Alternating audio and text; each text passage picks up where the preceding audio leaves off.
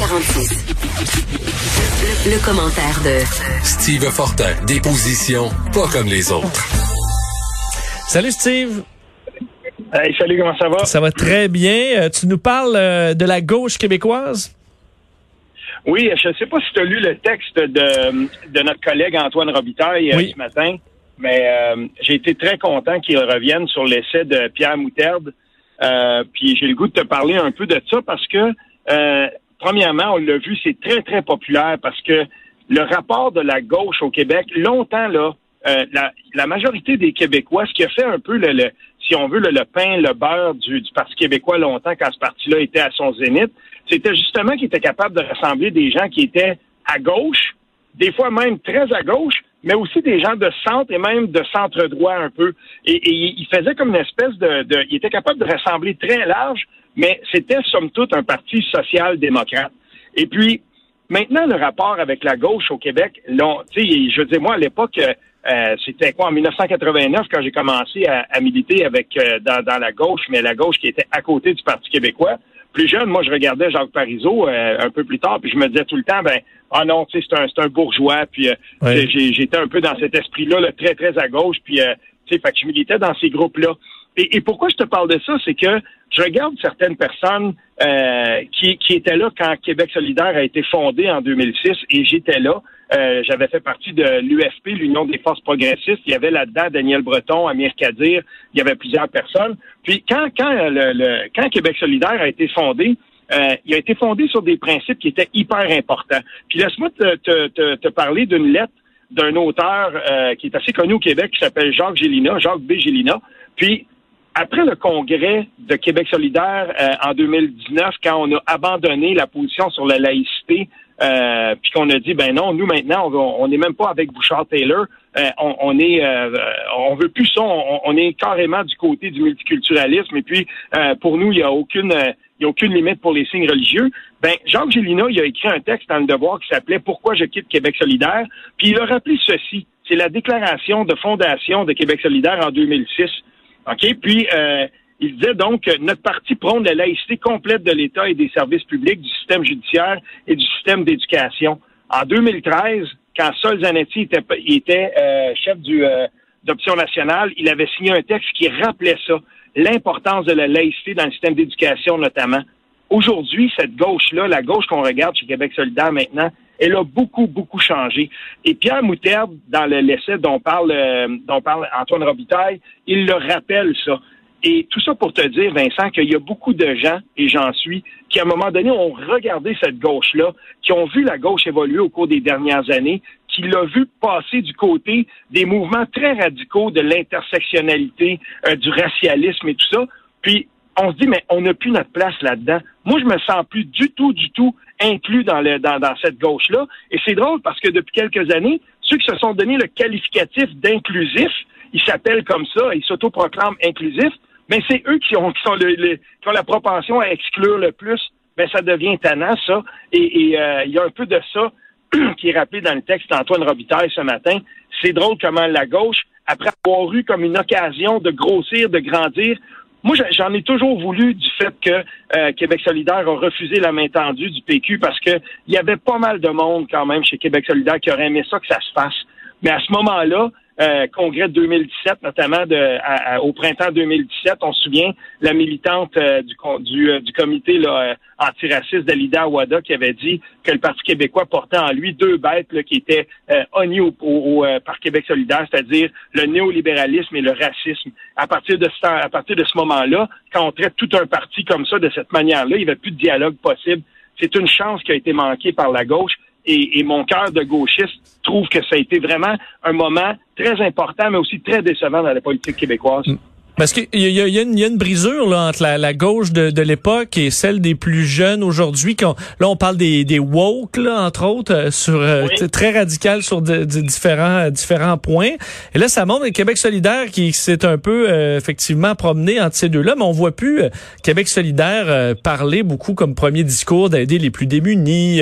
Euh, c'est- on est loin. Là, on a eu évidemment la, la, la, la, la lutte au changement climatique, un dossier très important, mais qui était pratiquement devenu le seul dossier de, de, de Québec solidaire. Euh, Est-ce qu'ils choisissent mal leur, leur priorité?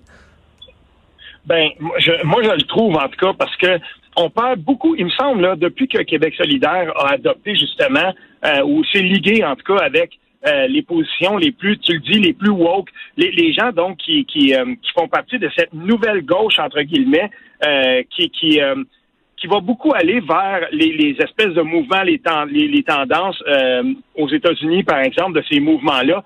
Mais c'est drôle parce que oui, on parle de l'environnement, mais quand tu dis woke, là, moi, ça me fait penser à quelque chose. Je sais, tu te souviens quand, quand Bernard Drinville avait présenté sa charte des valeurs, le, projet de loi 60, euh, ça avait rué d'un brancard chez Québec solidaire. Mais eux avaient présenté leur propre charte des valeurs. Et je me souviens à ce moment-là, Françoise David, Amir Kadir, et, et en gros, là, on était euh, autour de Bouchard-Taylor et un petit peu plus. Moi, je peux te dire une chose, je le rappelle souvent à mes amis qui sont encore à Québec solidaire, si c'était aujourd'hui, ils traiteraient Amir Kadir et Françoise David de racistes. Oui. Et on est rendu là, je veux dire, eux-mêmes, ils ont tellement bougé que ceux qui ont qui ont tenu ce parti-là à bout de bras pendant si longtemps, des militants que je respecte, des, figures politiques que je respecte comme Amir Kadir, Françoise David, ils sont considérés comme des racistes dans leur propre parti. Ça n'a aucun sens. Parlons euh, du d'un dossier parce que bon, euh, ça, ça, ça, ça, se ressemble les euh, évidemment la, la, la, suite de dénonciation. Euh, là hier, écoute, coup de théâtre avec une dénonciation encore une fois anonyme, mais là qui dénonce le site qui fait des dénonciations anonymes et là qui croire. heureusement, moi je ben en fait je dis j'ai je disais moi j'étais sceptique depuis le début donc je suis sceptique des histoires de dénonciation qu'il y avait avant. Je suis sceptique de l'histoire qui est sortie hier. Euh, au moins, je suis conséquent, mais là, il y en a certains qui vont être mêlés. c'est ironique quand même qu'un mouvement de dénonciation anonyme se fasse un peu comme, euh, tu sais, euh, je sais pas moi, comme s'il avait été euh, un tir-ami anonyme.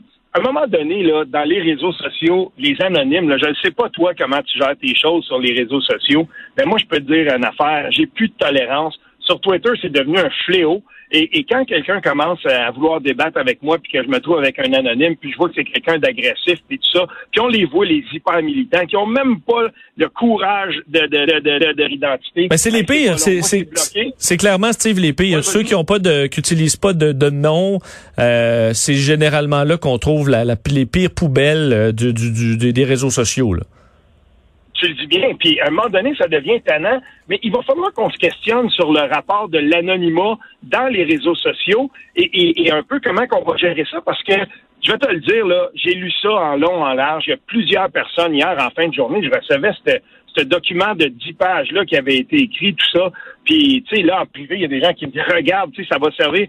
Mais après l'avoir euh, lu bien comme il faut et de long et de long en large, là, je te le dire, moi je crois pas à ça. Euh, pour moi, c'est, manifestement là, ce, document-là.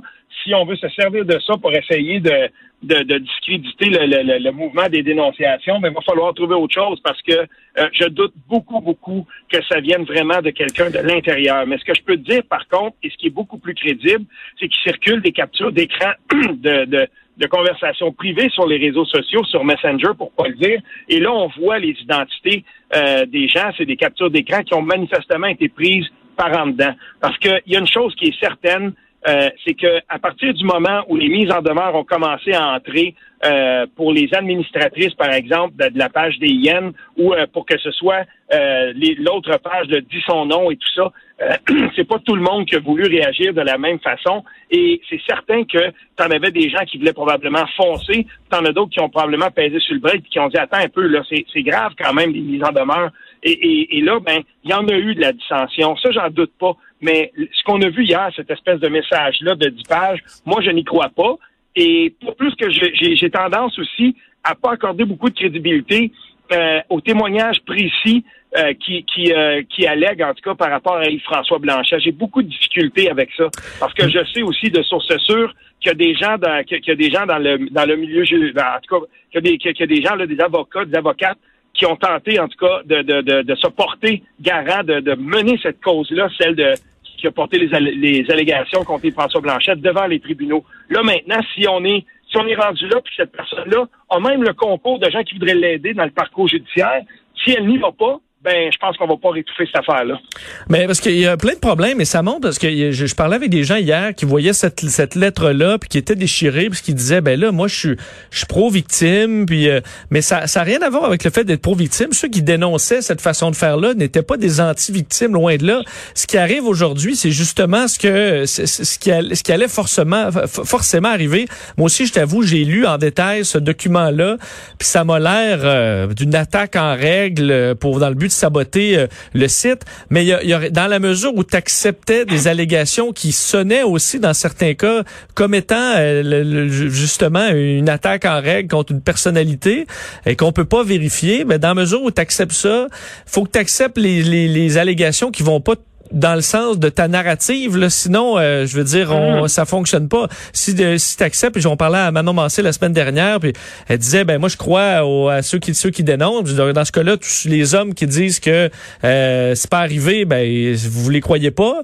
Et là, elle dit, ben je veux pas entrer dans les, les cas personnels, mais c'est que tu peux pas juste prendre croire les gens qui ont des accusations qui qui fit avec ce que tu racontes, parce que dans la vie, euh, il, il, va avoir des, il va, il va il va y avoir des accusations, il va en avoir des fausses aussi. Et là, on, on arrive dans cette trappe-là. Là. Euh, Jack Meeting également, qui avait, euh, souviens, euh, qui, qui, qui, semblait à l'aise avec ce système-là, ben c'est ça qui arrive ensuite. Tu sors une, une, une dénonciation du genre, puis là, tu fais quoi avec ça? Ben ça montre que quand on croit euh, n'importe quoi qui sort sur les réseaux sociaux de comptes anonymes, ben ça peut pas fonctionner sur le long terme. Ben, c'est drôle, hein? Mais moi, ce qui m'a le plus touché hier dans tout ce que j'ai vu par rapport à ça, c'est l'avocat William Corbatly, qui est un militant libéral aussi, qui se cache pas de ça. Euh, à une autre antenne, je fais des chroniques des fois avec lui. C'est quelqu'un qui suit la politique.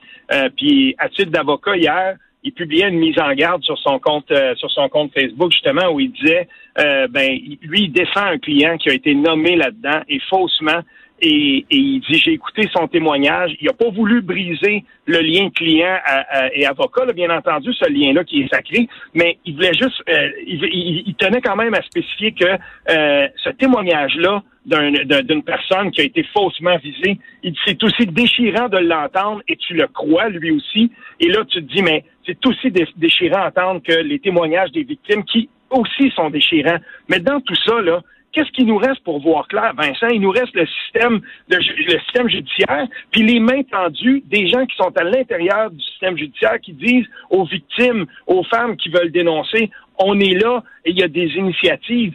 Mais là, si il euh, y, a des gens dans ce mouvement-là qui tiennent absolument à continuer à dire on croit pas dans le système judiciaire, puis qu'ils sont parmi les plus radicales, puis qui veulent absolument, ou ils disent on croit pas dans la présomption d'innocence, comme l'avait fait Martine Delvaux, la prof de Lucan, celle, euh, qui est à, qui est à l'origine entre autres, peut-être avec d'autres, mais de la page des IEM, on peut rien faire avec ça, parce qu'on n'est plus dans la raison, on est dans le militantisme radical, puis avec ces gens-là, on ne peut rien faire, on peut pas parler raisonnablement. Donc, on écarte ces gens-là, puis on regarde vers ceux, vers, celles surtout qui veulent, qui, qui, veulent vraiment se faire entendre, puis on trouve tous les moyens pour qu'elles puissent dénoncer et dénoncer sans que ça leur coûte euh, trop de, de, de, peine et de soucis, au-delà de ce que ça peut faire que d'avoir été euh, victime de harcèlement, victime de, euh, de, de, tous ces mots-là qui les affligent. C'est ça qu'il faut faire mais on le fera pas, d'après moi, avec la, méthode en ce moment là, euh, les la, dénonciation sur les réseaux sociaux, l'anonymat.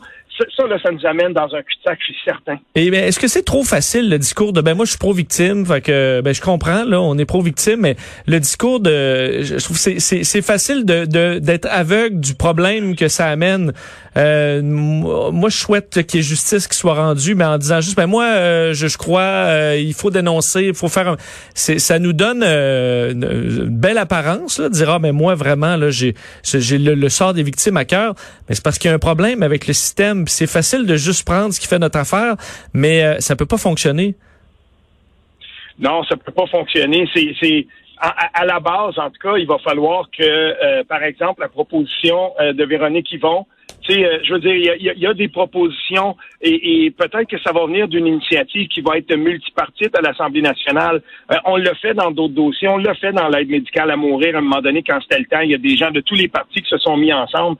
Il y a des parlementaires de toutes les inclinaisons politiques, des femmes surtout, mais des hommes aussi, là, bien sûr. Mais à l'Assemblée nationale, on, on serait capable de faire une équipe du tonnerre pour euh, s'attaquer à ça sans euh, sans s'attacher là aux, si on veut aux étiquettes politiques et les inclinaisons idéologiques. Non, comme on le fait pour l'aide médicale à mourir, on rouvre un chantier et on agit rapidement pour euh, trouver, faire, sûr qu'on va façonner le système de façon à ce que euh, ce soit beaucoup plus facile pour les femmes qui veulent dénoncer de le faire. On doit trouver une manière de le faire parce que le statu quo, lui non plus, euh, il, il faut pas en rester là. Il faut pas juste dire non, mais ça marche pas, le dénoncer, euh, dénoncer anonymement sur les réseaux sociaux. Il faut aller plus loin que ça. Il faut agir, puis il faut trouver une manière euh, qu'on soit plus obligé de faire ça. Parce que c'est vrai que dans bien des cas, je suis certain que dans le lot de femmes qui ont témoigné, il y en a qui ont, qui, qui ont, qui ont qui ont envoyé ça sur les réseaux sociaux parce que c'était tout, qui, tout ce qui leur restait pour être capable euh, de, de, de, finalement se libérer un peu de ça. Puis ça, c'est pas normal. C'est pas normal, effectivement. Steve, euh, merci. On se reparle demain. Oui, salut. Salut.